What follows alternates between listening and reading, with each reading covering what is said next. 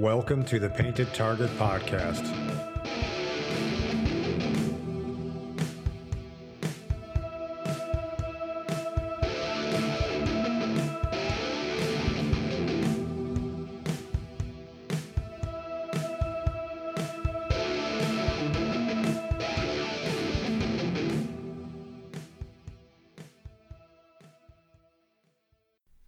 Episode 6, the Painted Target Podcast. I'm Jason at Aware Integrate on Twitter, awarenessintegrations.com. Doing this one solo because I had something happen today around a group of people I was around and barely knew the guy, but he was having some relationship issues. Nothing nothing too crazy, but he was pretty beat up over it. So obviously this is kind of a normal thing in life. This happens to us, you know, if you have relationships. So it got me thinking about freedom. It got me thinking about attachment. So this guy, I don't really know anything about his story besides the fact that in my presence he was, you know, fidgeting, he was checking his phone, there was stuff going on, he was stressed out. In general, that's pretty normal, but it got me thinking. So, in a lot of these Eastern teachings, you know, Buddhism, all that, they talk about non attachment. They talk about how attachment is being in a prison. You will always be tortured by the thing that you are attached to. It doesn't matter what it is. So, when you hear this, it's hard to understand, especially in kind of the Eastern philosophy type of outlook, but you have to think about what they're saying exactly. If you are attached to something, especially something that's external, you are at the whim of that external and you have no freedom. If you had freedom, it wouldn't matter to an extent what happens outside of yourself. So that's another thing is when people say go inside, it's all about how you're inside, you know, that's another spiritual thing and it's hard to understand sometimes. Well, the idea itself is easier than it sounds. Externally means things that are happening outside of you, outside of your you could say essentially control. So my response, my reaction is me. That's my inside. That's how I quote unquote deal with things, even though I'm not trying to tell you guys to deal with anything. You need to fix it and remove it. But anyway, your deal you your internal state is what causes a lot of how your externals affect you. So that's what you're hearing when you're hearing, you know, inside, outside. All the answers are within. That's a, that's the word within. All this stuff. That's what they're saying. Because one guy who's pissed off on the subway, the guy next to him cannot be pissed off. So what happened? Yeah, there's a lot of stuff in life. There's this, there's all that, but one is choosing to relay to respond instead of react so that's what we're talking about here. So when you get back to the whole how do I have true freedom? You have freedom by not being attached to things. So in a relationship, the easy way to look at it would be you could be with the person, you can love the person, you can have a good time with the person, but you know internally that you are okay if that person was to leave you're not wishing or hoping that they would leave, but you know you would be okay if that happened. This is the basis or a good example of not being attached to freedom. And with a lot of this, you have to be in a position prior to dealing with an external or being part of an external like a relationship or like people around you are dealing with a tough situation, your internals have to be straight. You have to be okay not being attached to something in order to interact with it. So the next part of this is okay, in order to be free, we can't be attached to everything. We have to have some sort of internal center into you know, you could call it internal foundation, security, confidence, some sort of if everything went to shit, I would be okay. You don't have to be great, but you have to be okay. Because if you base it all on, well, there's something outside of me, and I hope it goes this way, because if it goes this way, things will be good. If it doesn't go this way, things will be bad. You're screwed. Your whole life is at the whim of hopefully something works out, but as we know in life, it doesn't. So the next step is well, how am I supposed to accomplish anything in life? How am I supposed to interact with life? How am I supposed to, you, you know, you can't sit in the background observing all day. And I've said this on Twitter to observe. So the point is, you have to be in a position where that stuff is already lined up and then you can interact, not react, with life as needed.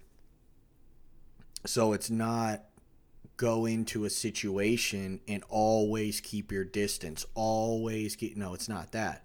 It could be better described as always keep a space. Always keep a space between you and a situation you and a person, you and your job, and everything you do. Keep a space. You could travel in that space, but don't be at the whim of that situation. You know, we wake up in the morning and we say, Well, I hope it's a good day. Okay, well, what if it's not? You're screwed because you're basing everything on hope. You're wishing. That's a fool's game. So you have to be in a position beforehand where you have a foundation in order to really live life. And I think with a lot of people, it, they go through life like a wrestling match. They're, they're trying to wrestle, they want everything to work for them. And this is kind of the illusion of control. People think control is wrestling. They think control is holding something in place while it's moving, and that's not what it is. Real control is you and your reactions. You could argue that when you hit a point where you actually are in control, it doesn't matter what happens on the outside. You at least have the awareness that, hey, something could go wrong things could go the other way. But I'm aware that technically my response to the situation is going to determine my freedom. You know, and that that's the key point here and that's why it always comes back to awareness. It's actually having this outlook that there is a such thing as real control and real freedom. But we have to know that it's possible. We have to know that it's there. And I go back to this kind of theory of if something on the outside in your life or your life in general has to go a certain way, it has to go this way. Because if it doesn't, I'm going to feel like shit or things are going to be bad. You are at the whim of that. Your entire life is at the whim of that. So I'm not telling you to go home and blow off the person you're with and, you know, go to work and act like you don't care. And a lot of us that have really went deep on this work have done the inner work. Those things have happened. Dr. David Hawkins who was a psychiatrist. He had the biggest psychiatry practice for 50 years. The guy was loaded. He was MD, PhD, had an experience, went more down the spiritual realm, but he's a scientist at heart. He used to say that people that are on this path will hit something called the void, to where you kind of go through this stage, and it happened to me where you just kind of cut things out. You just take a knife, cut them out and you kind of disconnect from people instead of detach. So disconnection is just kind of sitting back in the stands, not doing anything, but being calm. But there's a void of anything in your life. It's like it's like you're not playing the game. And then detachment is you play the game when you want to because you're not attached to any one thing. So that's the key here to understand with this is we're not trying to sit in a cave. You know, like I said, when I started this, I was more aligned with that. I understood why people left the country and live in the mountains for the rest of their life and meditate for three years in a cave, eating, you know, one grain of rice a day. But you have to realize that number one, if you are, you know, in a place like the US and you have a life and you want to live that life, you're not going to do that and even something like hermetics, you know, hermetic philosophy, they're more about doing. You don't give up your things in life because you suddenly realize, oh, there's a such thing as not being miserable, or you get a little taste of this kind of esoteric stuff. You just have to realize that there's a such thing as not being in the mental prison that you're in. And when you realize that, you create a space. Now, you don't really have to do anything. It's just the awareness of, oh, I technically don't have to be miserable right now. And when that hits, it's automatic. You have created a space. Someone bumps into you, someone pisses you off, and as long as your life isn't threatened, you can step back and go, eh, you know, it's not really my thing. I, am not really. It, it's almost a an extreme direct confidence to where you don't have the time or energy to even direct to anything that could be controlling you so to speak. You know this this applies to a lot of things but the issue especially when you get down the rabbit hole and you start reading these you know kind of esoteric stuff and all this it was a problem for me in the beginning is you think well how am i supposed to live? You know how am i I, I can't have a family, have a wife, a dog, a kid, all these things, and not be part of it. Well, the way is to know it's to have more direct thought, it's to have more contemplative thought. It's being able to sit down and say, oh no, I want these things in my life. But I know if it didn't work out, I would be okay. So I'm going to interact with it when needed. It's direct I'm not texting or calling this person because I want something. And if you do want something, you're direct about it. You know why you want it. You know the task at hand. It's surgical. So that's true freedom. It's interacting instead of reacting. But you have to kind of build this capability. You have to get outside of the mind in order to really be able to accomplish this. You have to ask yourself why you are a dog on a leash to the person you're with or to your job or to the social group you hang out with. Like what how come a guy in your group guy girl whoever can make a comment and you're triggered? You have to ask why that is.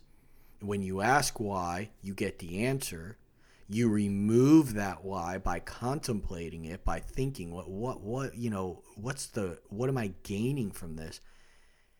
And the minute you drop that there's no more trigger. This goes back to some things i've said online where you've got something like you know some of the some self-help stuff and you know people that are trying to sell you things that make you feel better but if you asked yourself why you need to feel better in the first place, and you really asked, you could get that piece of intelligence, you could remove it, and now there's no need for anything, there's no want for anything. So if you're in a relationship and you're thinking, man, I, I just hope this person doesn't do this or do that and you design your whole life, all these programs and systems and mindsets and all these things to avoid something bad happening, it's fake control. You're just building systems on top of systems in order to kind of build a wall. But then when the wall crumbles or someone gets through the wall or the enemy gets through the gates, you're screwed. So if you ask yourself, why do I need to build the wall in the first place? Why do I need a person? Keyword is need to live my life anyway. And when you get the answer back, you can remove it, transcend it, and then go on with your life. If you had issues as a kid and parents didn't pay enough attention to you and it was just a complete shit show, and you said, All right, I'm going to internally take a day and I'm going to accept it. The past is done. It's over. I can't do anything about it. It's done. I'm dropping it. And you truthfully drop it. Then you don't even have to worry about the consequences of that trauma because you accepted. You're okay with it. So now there's no trigger to trigger you. You know, th- this is the point here. There's a lot to it. There's psychology, there's years of you know, I, I get it, but you have to essentially ask why that is needed in any case. So you're not free and you don't have real control if you are attached. That's the bottom line. All right, I'll see you next time. This episode of the Painted Target podcast was brought to you by Awareness Integrations. Only you care about your problems. The Painted Target is also sponsored by Grave Delay Athletics, apparel that says I'm going to live well and cheat death.